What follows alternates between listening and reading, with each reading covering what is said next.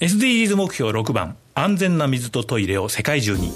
ターゲットがですねみんなが安くて安全な水を飲めるようにする、はい、それから誰でも安全なトイレを使えるようにする、ということです。で割とこの辺は、えー、発展途上国を目標としてますが有害物質を流さないようにするとかそれから水不足の地域に水を供給する仕組みを作るというのもあるんです。そうなってくると日本のような先進国も関わっていく必要があるということです。はい、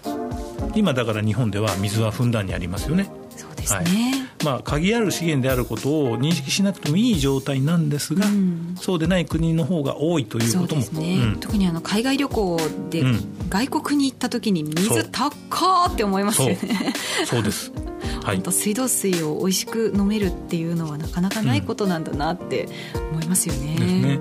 このねあの汚さないようにするという面で言えば要するに油汚れをそのまま流してしまうと、うん、家庭からの排水によって有害な要するに不栄養化とか起きるわけですよね。はいこういうことは気をつけることができますね。家庭レベルで個人個人が、うん、まあ、もちろんこれは企業とかにねあの言ってるような目標でもあると思うんですけど、うん、そうですね。一人一人の意識でできる。ちょっと最近気をつけてるんです、はい、はい、油はできるだけ流さない。例えば拭いて紙で捨てるとかね、うん、はいはい、あと凝固めるお薬もありますしね。いう形ね、みんなでできることもあるんじゃないでしょうか。はい。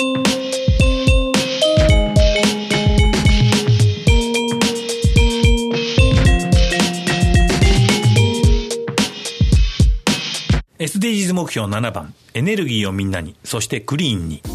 この目標はですね、はい、みんなが電気エネルギーを使えるようにするという前提からあります、うんうん、はい、あの先ほど言った貧困地域であるサハラ砂漠より南の地域ではですね、はい、電気がそもそも使えない人の方が多い、そうなんですね。です、で再生可能エネルギーで電気を作るという目標でもあります、はい、はい、でそのために国際間で協力するという、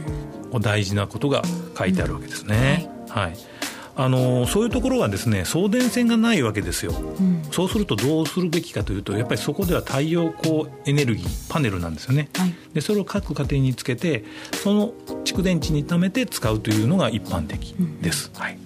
そういうことは要するにいろんな国から技術供与日本も含めてね、うん、してる人もいますし、はい、そうですね。日本国内でもこの再生可能エネルギーの比率はこれからどんどん上げていかなければい。けないという目標もありますよね、はい、でこれはあのカーボンフットプリントを下げるための目標でもあるわけですね、はい、要するに二酸化炭素を使わないエネルギーを使っていくということが大事な